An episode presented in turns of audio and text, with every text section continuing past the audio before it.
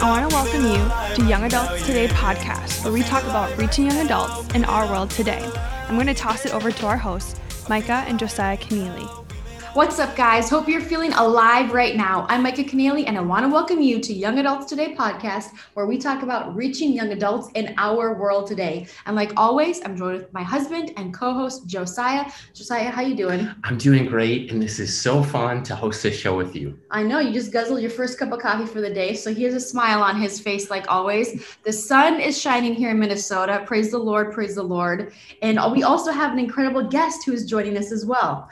I'll introduce him in just a second, but we just want to say welcome to Pastor Rod Carlson. How are you today? I'm doing great. I'm doing great. I agree. The sun's out here in Minnesota, so it's really nice. well, for those of you who might not have been acquainted yet, Pastor Rod Carlson and his wife Melody are the senior pastors at Oak Hills Church in Eagan, Minnesota. The crazy thing is they planted this church 30 years ago at the time of recording this episode. Um, pastor Rod is our pastor. Mm-hmm. He's been a mentor to me for a number of years. We've had a lot of, like I mentioned, cups of coffee. I know that uh, our guest this mm-hmm. morning is Cheers. cheersing to a cup of coffee, and Pastor Rod has his doctorate degree, focused his dissertation efforts on preaching to the unchurched. So we really want to dive into a couple of his sweet spots, which are preaching, mm-hmm. preaching to the unchurched, and also um, church planting and really excited. But Pastor Rod, could you just maybe for the guest, the listener, would you be willing to share some of your story of life, journey of leadership, faith, and, and marriage and ministry with us today? So, Josiah, you mentioned church plant that we planted the church. I grew up in a church plant. Just uh, just a few years before I was born, my parents joined in a church plant called Bloomington Assembly of God Church with a pastor named Arvid Kingsrider. so I was born into that. I think it was kind of in my blood. I didn't know it that much until really we started a church. But like a lot of kids, you know, thankfully my parents were real Christians, so um, they lived their faith at home. So that's the main thing. But I also had a really great church and pastor and had that experience. So, like a lot of kids, you know, I gave my life to Christ uh, sincerely and authentically at a very young age. And um, at a young age felt the call into ministry ended up at north central university here in minneapolis. And at age 20 was off into ministry. And i spent the first uh, 15 years in full-time ministry uh, working with youth and young, young adults which uh, some of the some of the finest memories that i have and uh, i still smile i just again received an email from Jennifer, who was part of one of our groups uh, years ago, and it's always fun to get those. And finally, you know, you ask about leadership, um, and of course, this all of this is my wife Melody and I who we did this together. Um, but I, I, I not only grew up under a great pastor, but I served under three really excellent leaders in three different churches. And so, in terms of leadership, uh, past my parents, I would say that those pastors impacted my leadership uh, attitude and mentality, and uh, and I'm really thankful for those mentors in my life. That's amazing, Pastor Rada. I know our paths crossed before I can even remember it because um, I, I can relate with what you just said, and maybe the listener can too. Some of my earliest mem- memories, like my parents met at Bloomington Assembly of God. Mm-hmm. And then about a year into Oak Hills Church, they joined the church plant that you and Melody launched and pastored. Yep, that's right. So, so some of my earliest memories, I always tell you this, but I would sneak out of um, Space Cubs, the kids ministry, and I would go to where the saxophone was playing in in church. And I had never heard a saxophone before. It was part of worship and met in a school. And it was just um, like I ended up playing the saxophone later in life because I remember that memory marked me. And all that to say, like, I think that church planting is something that we want to pick your brain about and go just maybe one layer deeper about. And Mikey, you have some questions about that. Yeah, so I would just ask you, Pastor Rod. I know that you're passionate about reaching the unchurched and you're passionate about church planting, obviously, because you've done it. But what initially like spurred on that planting of the church with you and your wife they're almost 30 years ago?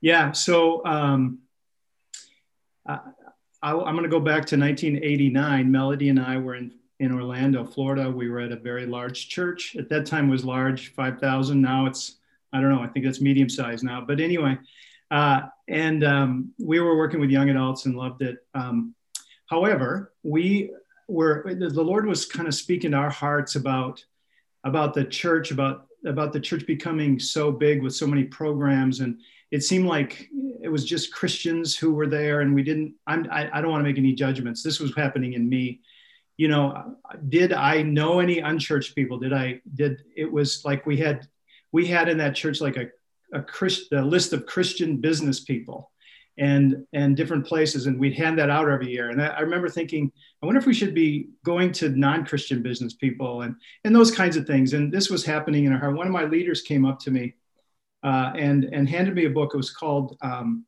it was by Wayne Jacobsen, and it was called The Naked Church. He was a pastor. It's still in print, believe it or not. But anyway, he handed this to me and said, Hey, Pastor Rod, read this.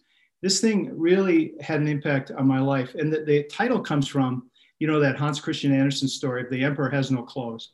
And, yeah. and so somebody convinced him to, to like, you know, swindlers came in, convinced him that they were going to make the most beautiful, and only cool people could see the clothes. And so nobody wanted to say that they didn't see him without any clothes on.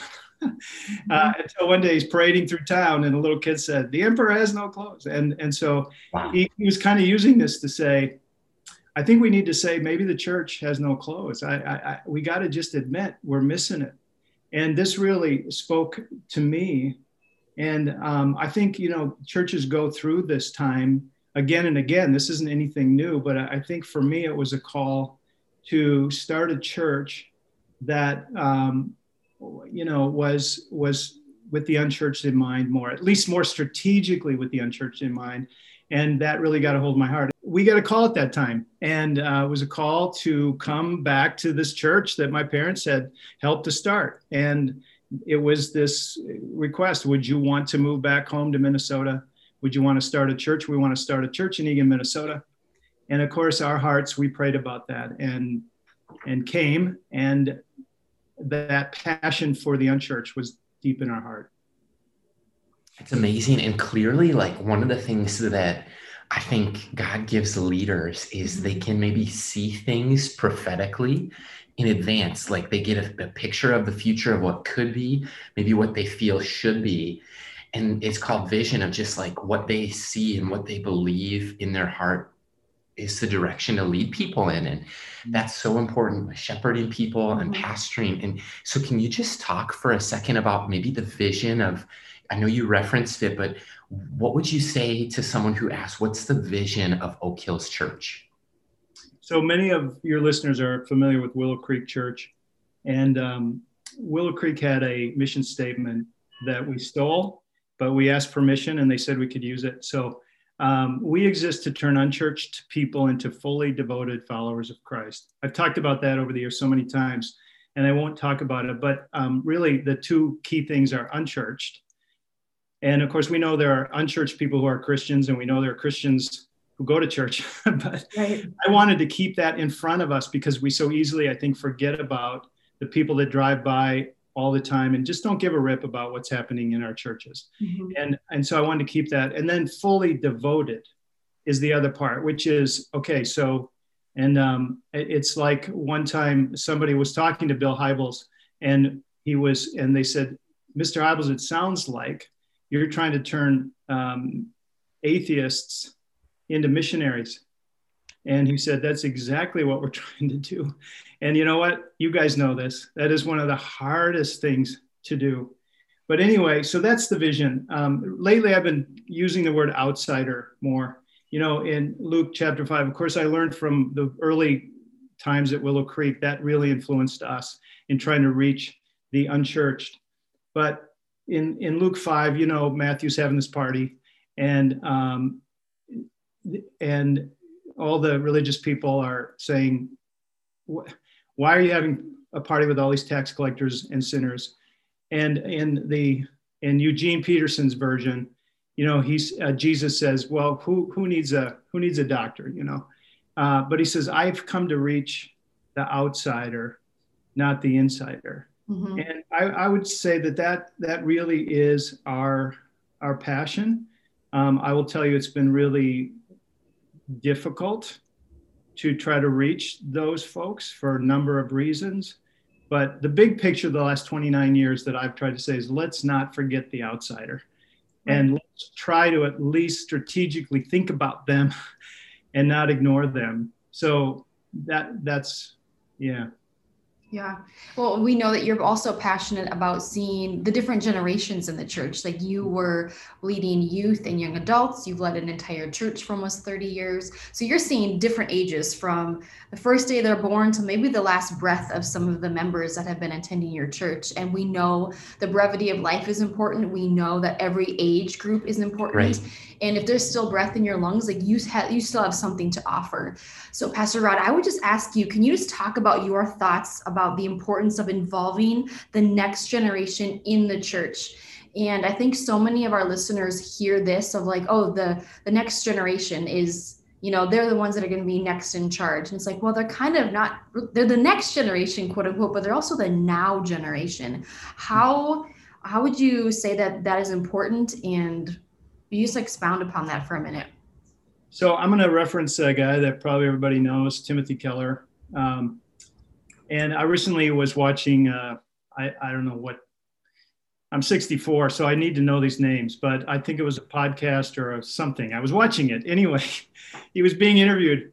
And uh, he started a church, of course, in Manhattan and um, had really effective to unchurched people. But he said he he was talking about, and I'm going to get to, back to your uh, question, Micah. But I just want to reference this. So he talked about how there are four kind of pillars. I, I'm I'm paraphrasing what he said, so it might not be exactly, but he said there are kind of four pillars of biblical truths: biblical sexuality, okay, uh, the sanctity of life, taking care of the poor, mm-hmm. and racial and gender equality. Those are and he said, We live in a culture today where, when it comes to Christians, a certain group of Christians have two favorites, and the other set of Christians have their two favorites. And he said, um, so evangelical churches tend to really like sanctity of life and biblical sexuality, but they ignore the other two. Mm. And then the more liberal churches, if you want to call them that, they love, you know, racial equity and and they and the whole thing about taking care of the poor. And his whole point was all four, all four are important.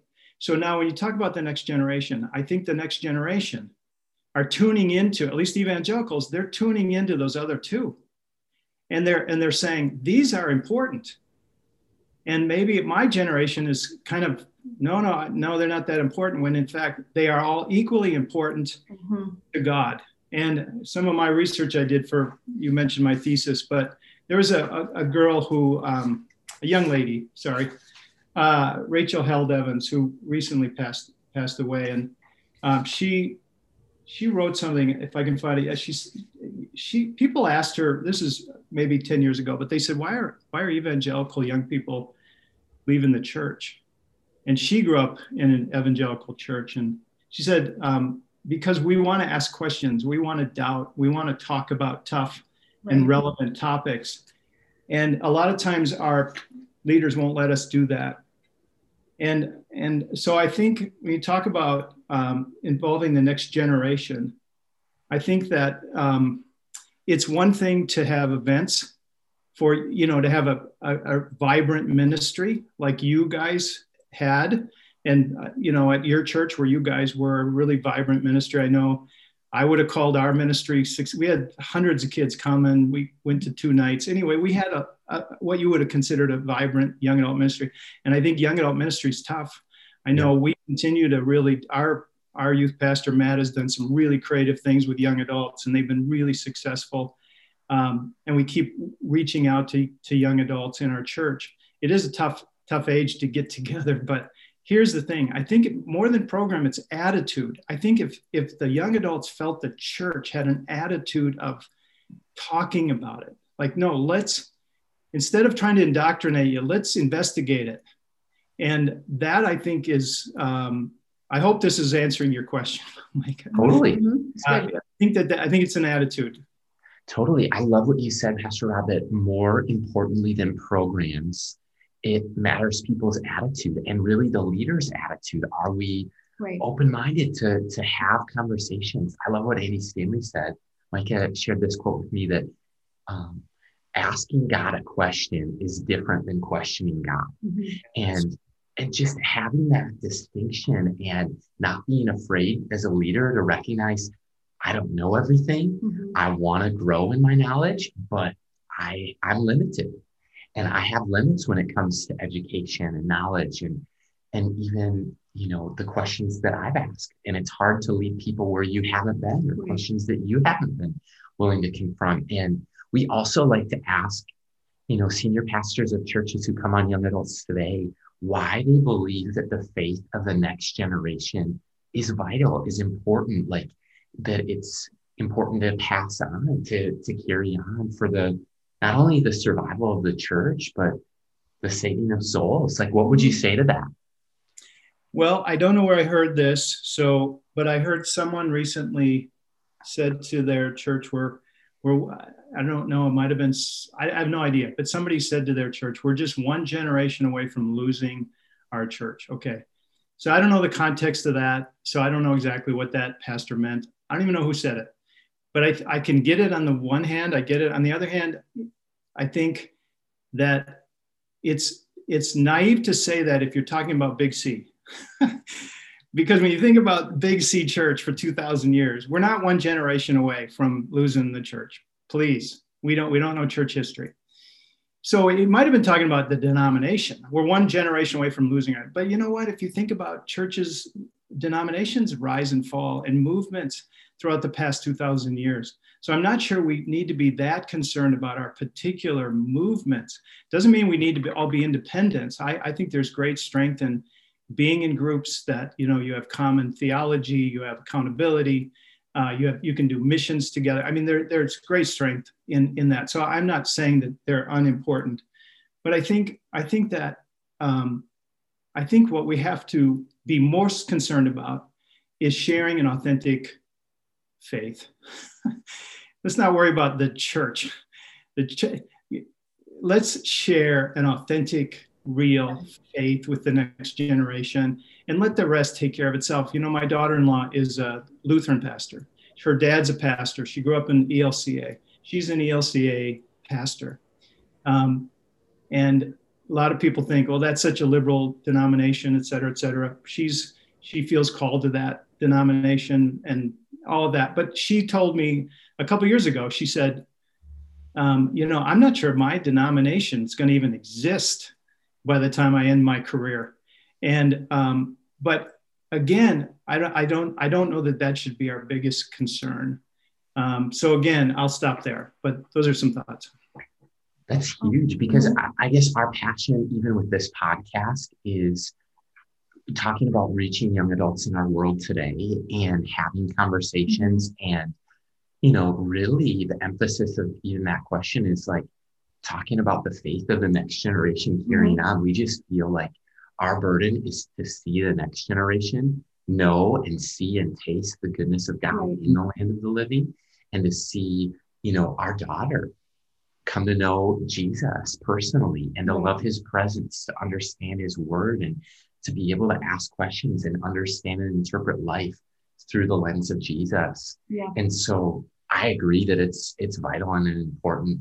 And I think it's also important to recognize that everybody is on their own personal faith journey, if you will say it that way. Like everybody is trying to discover and uncover truth, and they're willing to look in places that are unfortunately feeding them not truth. Yep. Yeah. I think it's the church's job to rise up to those occasions and offer those spaces of questions that can be answered to tackle the hard topics and to not even always answer the question, but just pose the importance of maybe if it's a side or another side, or just the importance of the, the facts and the details versus the opinions and the feelings and emotions that get so wrapped up in that. So we know that we lead a lot of young adults who have left the church who are looking for a church to get involved after they've maybe moved away from the state in which they were raised. They're, totally. you know, 25 years old. They're like, I'm getting the heck out of here. And then three, four years later, they realize, wow, I moved down to Colorado or Texas or Arizona and I didn't get plugged in with a church. I'm working 60 to 70 hours a week. I don't have a social life. I haven't met any friends. I'm going back home. And then they come back home and maybe it's a church that they left. And, And they're like- different. I don't know the leadership. That pastor's not there. I can still consider them my pastor. So it's like all these different tensions in the next generation. And I would say people maybe even in their mid to late 30s are experiencing sure. this too, maybe more on a family level than an individual personal level if they're married and you know in that season. But Mhm. Pastor Rod, I remember stepping into your classroom at North Central University. You were the professor of this course. And for whatever reason, I remember going downstairs. It was a night class, I believe, on Monday nights. And I sat down and I thought it was a hermeneutics class. And here it's a homiletics class. And I'm like, am I in the right class? And I'm like, do I know the difference between homiletics and hermeneutics? And I'm like, oh my gosh. So I sat through it. I'm like, no, I'm enrolled in the right class. And I just remember you being a pastor and a professor, just being so transparent and faith filled and level headed when it came to the word of God, the will of God, and how to tackle hard questions. I mean, you had some individuals coming to your church with uh, hidden agendas for wrong reasons to kind of ruffle the church's feathers in some way. And you brought us in, um, not detail by detail, but in a situation, in a scenario of like, I'm tackling things that I never thought I would ever have to deal with. Mhm. And I think the cool part is that you also shared that you were willing to invite people to your church to critique your sermons. And we live in a very critical world right now. And that is a very brave and bold move to make. I would like cry if I read some of the comments where I'd be like, you stand on your one foot too much. You put your hand in your pocket. You say um a lot. You don't make good eye contact, whatever they could criticize. And I would just love for you just to share what made you choose that um, to be maybe the main portion of your dissertation? And can you share the story about having unchurched people come to your church to sit through a sermon and get to critique you, and then you get to read the feedback? Yeah. Yeah. Uh, so my thesis was called Preaching Effectively to the Unchurched. And um, by the way, I just, if anyone's interested, I just looked at, if you just go Preaching Effectively to the Unchurched, Rodney Reed Carlson, uh, it'll go to Luther Seminary. And uh, if you're interested, you can download it. And it's uh, 803 people have downloaded it since 2016. So I'm very, very, I'm an extremely popular person. But um, uh, so I mentioned our vision for Oak Hills Church was the unchurched. And there are two things that I, you know, thought about. Uh, You know, one of the things that I we did early on was like we talked about like unchurched as if they were like this homogenized group. You know, like unchurched people think this way. They Mhm. think A, B, C, D. And of course, all unchurched people are different. And then I'd never been unchurched. So why was I the expert? You know, I, I how, how could I talk about it? And so that was one thing. But then really toward, you know, then you're dealing with how do you preach if you want unchurched people to come? How do you preach to that group, especially if there are church people or longtime Christian people there? And so I began to think about my own preaching ability or skill, like how how skillful am I at preaching? But then preaching in a way that uh, unchurched people can understand.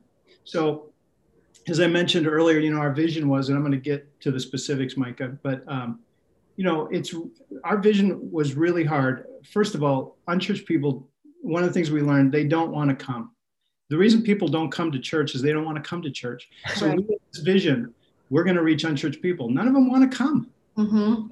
so that sounds easy, but it's really hard. And then, you know, especially now, 30 years later, there are less people, there are more people not attending church than there were 30 years ago. Right. Right. That's the truth.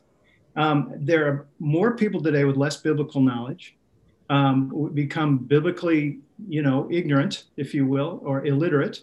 And and um, if they do come, then how do you reach them? So back to your question. So what I did, this is back in 2016.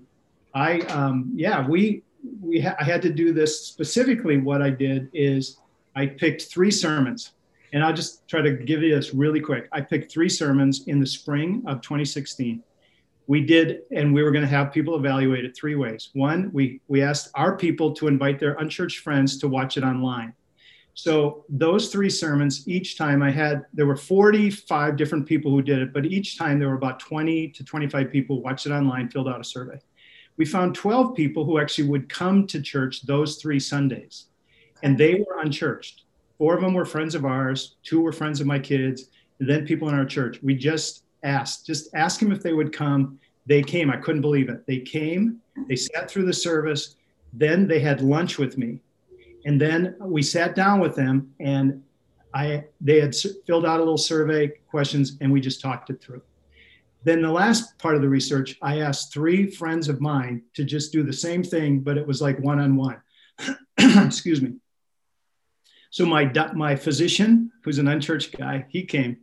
My dentist, who's an unchurched guy. you know, when you get older, you know these guys. So I asked them if they'd come. And then uh, the third one was a barista that I knew for a long time at a coffee shop.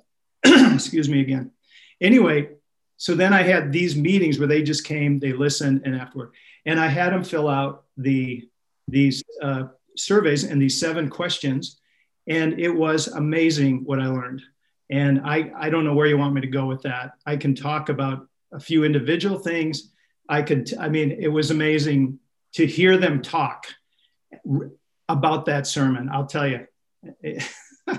well, you want me to give some story? What do you think would help, be helpful here? I, yeah, you know, share a story. Like, what was mo- like a defining moment in that process? Maybe for you and your character, or maybe that challenged your approach to be like, oh my gosh, like I've been missing the mark for 25 years of preaching to the unchurched.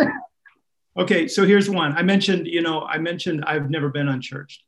And you know, everybody talks about reaching the unchurched by watching your language. Don't use churchese or whatever we say. Okay, I get that, and that's true. You got to be, but it's much deeper than that. So, first time we did this, 12 people sitting there. One of the questions was this: Did the sermon encourage you to want to know more about having a relationship with Jesus? That's one of the questions. I had 12 people. You could say everything from yes, very much to sort of to not very much to not at all. I went around to every person how did you answer that? All 12, you guys, all 12. Not very much at all. Oh. This was the question Did the sermon encourage you to want to know more about having a relationship with Jesus? All 12 of them chose the worst one, not like not at all.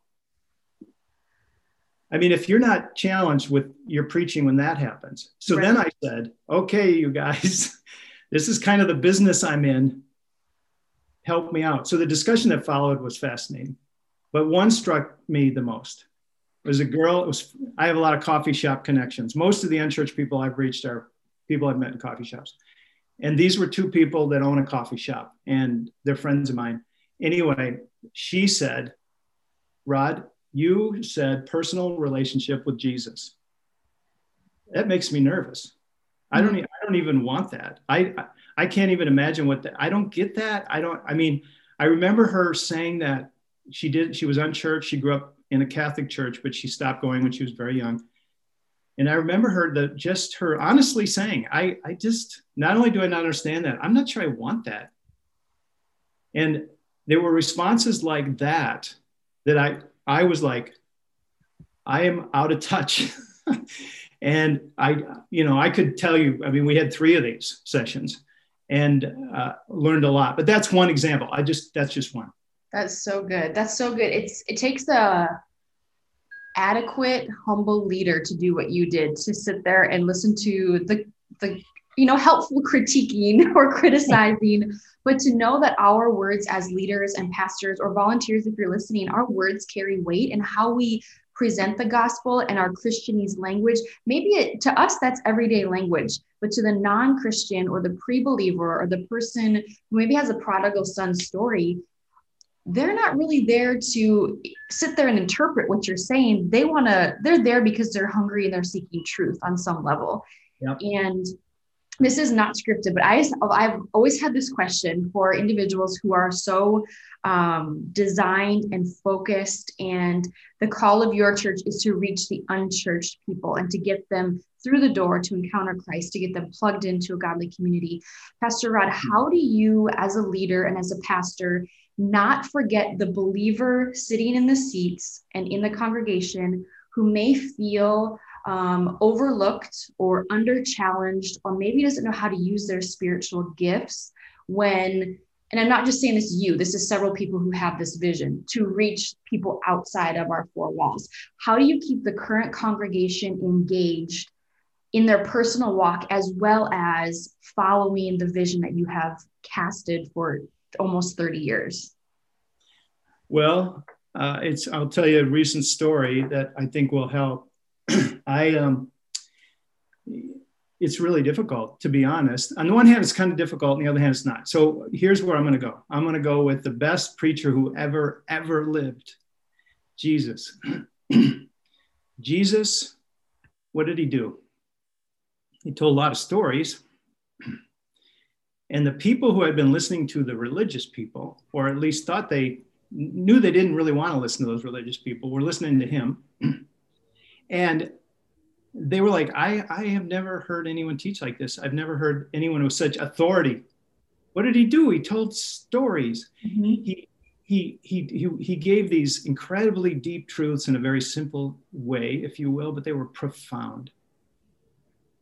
Uh, so recently, recently, and I probably a lot of your listeners are, are part of churches, and because of what the last 12 months, I mean, we are we have had some sifting in our church, mm-hmm. and we're we're losing some folks. And in one in particular, I think we're losing some folks because I haven't in my preaching been, let's just call it, I haven't been red enough in my preaching. I haven't been political enough on this on that side. I think it's one of the reasons. And um, and I think I won't talk about that because I think whatever pastors think they should do, I'm fine with that. I know where where I felt like the Lord wanted us to go. So I haven't. I have stayed more in the center and said, let's talk about the kingdom of God, you know, and uh, and but I was talking to a good friend of mine. I hope I'm okay. I'm talking to a good friend of mine. I was telling him about losing some of these folks, and I said, you know, I think I think that I have some people that have been a part of our church for so many years. Mm-hmm. And I try to design my preaching, whether I'm successful or not, I don't know. I'm sure trying to to have an unchurched person come in and hear it and be able to relate to it and go, huh, okay, maybe I want to come back and hear this again. And so, but you know what? Talking to my friend, he said, I said, you know what? I think some of our people are like, I wish we could just have something more geared to a believer. You know, just give me something deeper and to a believer. And my friend, who is an athlete, said, "You know what, Rod? Some people just they just need to go to a home game." Hmm. I don't know if this makes sense. Yeah, it does. Some of our people have been at an away game for 30 years. Mm-hmm. For 30 years, they've been at an away game. And that's what I actually had called them to do. Mm-hmm. You got to go to an away game every weekend. And if you want a home game, you're probably going to have to get that to a certain degree, maybe in some of our classes or Wednesday nights, or you know, but the weekend's going to be an away game. And there, and I don't even blame people. I think sometimes they're like, I got to go to a home game. I, is this relating? Yeah. And I think so. So, and here's the last thing. I think that what I've just decided is I'm still going to keep doing this. Yes. Mm-hmm. I do think, and I do think that even my preaching, you guys attend. So you guys, I think even my preaching does occasionally speak to the believer and, mm-hmm. and cause them to grow, even though I'm attempting to make that palatable, if you will, uh, to to the unbeliever. So right for sure, I, I love that. I love how you acknowledged the challenge of the tension that mm-hmm. lies of deep and wide, and how how do you format a message that's like you said palatable to the unbeliever and challenging to the person who is on their journey and right. and then there is also a simplicity of the gospel that um, it's it's like easy enough and shallow enough for the beginner to walk in and it's deep enough for the experienced mm-hmm. swimmer like mm-hmm. the ocean that there's waves that are out of control and beyond our deepest dreams or, mm-hmm. or, wildest reach and so i just think that one of the things that i it stood out to me is almost looking at a business term of like leadership with focus Mm. groups.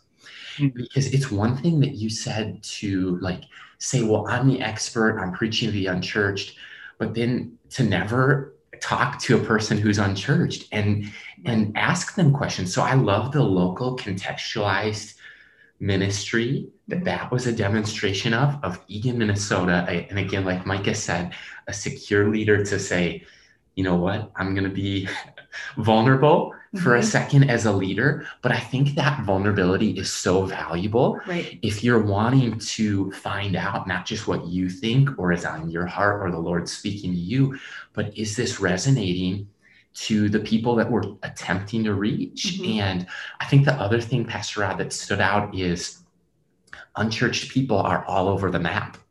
Mhm. It's like Jesus described these different types of soil, and there's a lot of different types of soil out there. And Mhm. sometimes people will really surprise you that jump on board that you would have said, I would have never guessed that they'd even come to church. And now they're just like all in. fire. Yeah. Yeah. And then some people that you're like, they're like the nicest person. They're basically behaving like a Christian. And they're like, I want nothing to do with it.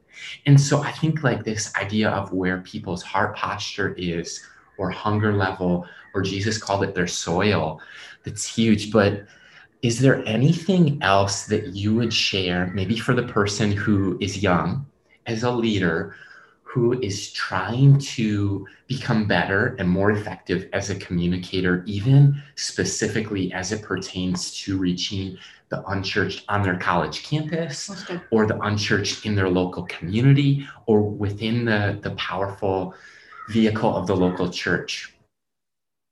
Uh, yeah, you know, so I'm just so I'm going to talk about preaching first, and then I'll just talk maybe just on the campus if it's if you're speaking in a you know Chi Alpha meeting or whatever. Uh, Yes, exactly. this is just a, a principle that back to my friend who's an athlete. He's a great golfer, and uh, he turned he turned 55 about four years ago, and he he could go on senior tour, and he'd always wanted to go on the tour. He's actually getting close to get on the senior tour, but he's an excellent golfer. But at 55, a great golfer, he hired a coach. She watched Wow. him swing for about 45 minutes. They had a meeting in the clubhouse. She said, his name's Chip. Chip, I I can I can help you. but you're going to have to change your swing and you're going to get worse before you get better. So he said, "Okay, help me change my swing." So here's the thing. The guy was a great golfer already. And you know what? I started preaching young, and I, I thought I was a pretty good preacher. I, I don't t- today. I think I won't talk about how good or bad I think I am. It doesn't matter. I just started early. I had some encouragement. I got I cut to thinking I was a pretty good preacher. And you know what? 25 years later, I developed a swing, and you do pretty good. You get you get a pretty good score. Mhm. Now you can stay there, or you can go, you know what? I should hire a coach. And maybe my coaches there were like unchurched people. I should hire a coach because I got to change my swing. And and if you if you play pretty good, you can go the rest of your life. But so I think you we always got to consider changing our swing. Even me, like right now, I'm 64. I already mentioned like three times. Okay, so I want to change my swing again. I right now I want to change my swing again because things are changing so fast. And so, and I think to to younger leaders, I'd say be open to always doing that. I'd also say, you know, one of the things we found that I found, and it's still true today, and especially with young adults, everybody knows this, but I'm just going to say, in the research, when, in response to people to my preaching, one of the things that emerged is that they respond well to authenticity. Authenticity. You can't fake that and ki- and kids pick it up young young adults especially pick Right. it up Yep. and and so it- there's this like this fake authenticity that they can also pick up on you just got to be real and if they sense you're real and you don't have another motive and you're not trying to manipulate them and you're not trying to hype something that you have an audience immediately with young adults today and of course, now we're talking millennials to Gen Z because Gen Z is our new young adults. I mean, that higher end there is exactly what you are trying to reach. So, those are a couple thoughts on that. Great. Thank you for going there. And Pastor Rod, we are ready for you to be real and authentic with us because okay. we've reached one of our favorite parts of the conversation, more or less. So we have our final thoughts. It's called Five and Five. Yeah. So five questions in five minutes. Do you think you're up for the challenge? Yes. Yes. Okay. You ready? Question number one. If you could describe your soul right now in this season, what three words would you use to describe it? Okay. Uh, right now, in this moment, there are three words. They all start with R repentance, reimagine, reset. Awesome. I like that. When you said reimagine, I thought of like Disney and Pixar and just the ability to visually reimagine the future. It's powerful. How about I know you're a reader. Every time I talk to you, you're reading a different book, you're studying God's word, hmm. um, and words mean something to you. I know they do. Are there any words that you hold closely to your heart? It could be a quote, scripture, anything. Are there words that you live by, Pastor Rod? You mentioned books. Uh, my favorite book lately is by Jerry Seinfeld, Is This Anything? But anyway, um, I would say the word right now is grace. I'll just leave it at that. My mom's name was, she passed away, Gracie. I think grace is one of the best, greatest words. That's wonderful. All right. And question number three we know that you are a huge sports fanatic. For those of you who know him, that's probably not very true, but here is a curveball for you, Pastor oh, Ron. boy, it wasn't in the notes. It wasn't in the notes. oh boy. If you could ask us one question today, what would you ask us? If I could ask you two one question. Yeah. yeah. This keeps us on our toes. How's parenthood? How's how you getting along with that beautiful little girl? Want to go? Yeah, daddy powers are activating. I love her. Aurora, our daughter, she's like nine months old tomorrow at the time of mm-hmm. recording this episode. She's wow. a sweetheart. She has seven teeth that have popped through. She's wow. standing. She she has emotions. She she and I are buddies. I say this thing, I go, buddy, and I hold out my pointer finger and she raises her pointer finger and we touch like ET phone home. We, she waves at me. I say things like, Daddy's home. And she just, she smiles, she giggles. I asked Micah, I was like, who makes her laugh more than anyone? And You've seen his dance moves, you would laugh too. So, so she lost it. She got the hiccup. She was laughing so hard. so I love her so much. It's really a privilege and a joy to be her dad. Yeah, I think parenting has been a significant just shift in like prioritizing who are we who are we in ministry who are we in marriage who are we now as a family and it's been a beautiful journey it's been challenging at times i think covid for us i think was a, a beautiful season in disguise to understand mm-hmm. you know how important it is for us to be, you know, solely rooted in Christ as individuals. And I say this every time somebody asks, but Doc or what's her name, Lorelai, uh, Pastor Lorelai yeah. would say this. She's like, if you want to, if you want to be learn how to be selfless selfless get married. If you want to be more like christ have children. And i think that's what we're learning is how to be more like christ extending grace to each other extending you know all those different things to each other. So parenthood has been amazing with her. She loves to play giggle laugh. Oh my gosh. I think she she just got over the roseola, whatever that Rosie is. O'Donnell's disease. That's what he calls it. You can never remember the name. I think she cried more in the one day than she has her whole life because of a fever and just her rash and everything. So she's a sweetheart, though. She is a go getter. I think she's very tenacious, if I could oh. describe her, and adventurous.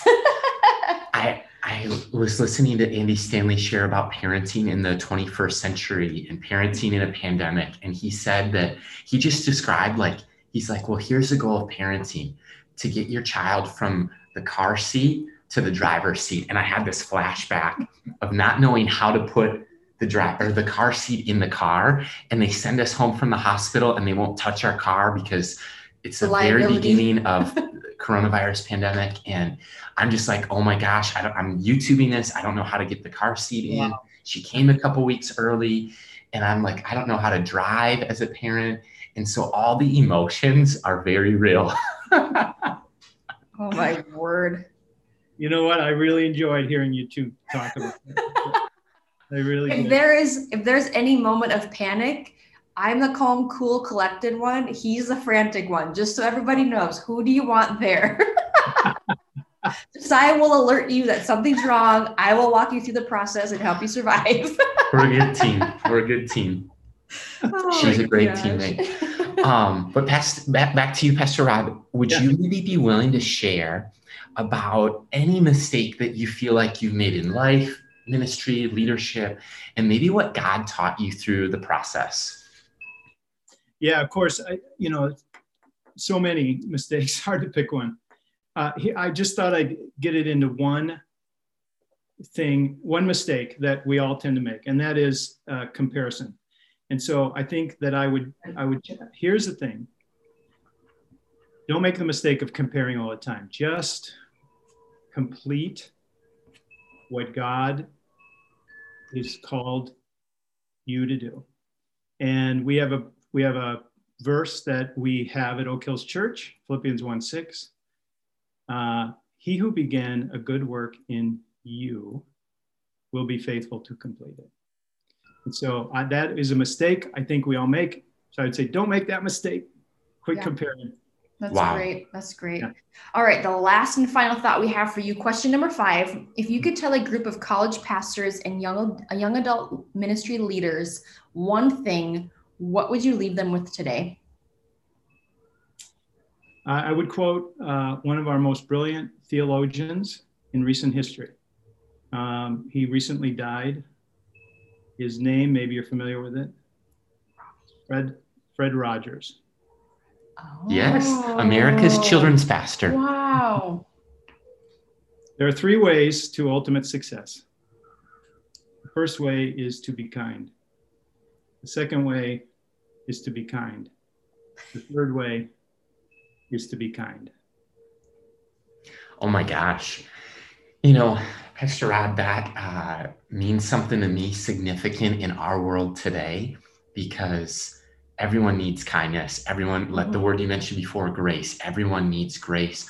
We ourselves are so undeserving of grace and we've been given it freely. Mhm. And we were in no way deserving of kindness, and yet it's Mhm. been displayed to us. Right. And if you look at it, Jesus said that people are going to know, outsiders are going to know that you are my disciples. You follow me. You know me in the way that you love each other, treat each other with Right. kindness. And man, you talk about a fruit of the spirit that maybe gets brushed to the side or overlooked too much. Mhm. Thank you for your kindness to us in so many ways, um, for the kindness to the listener today, for tuning in, Mhm. and just for a great conversation today, Pastor Rod. Yeah, you're welcome. I really enjoyed it. Thanks. And guys, once again, if you can find out more about Pastor Rod Carlson, Oak Hills Church, and we will link to the Luther Seminary website that has his um, essay on preaching effectively to the unchurched. If that's something you'd like to read more about when you connect with us on our show notes and website at youngadults.today. Until next time, this is Josiah and Micah Canary. Thanks for tuning in.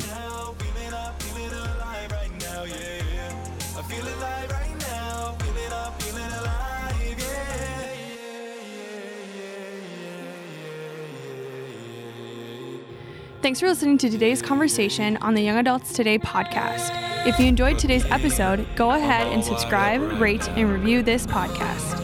Plug me in, I'm getting charged up right now, yeah.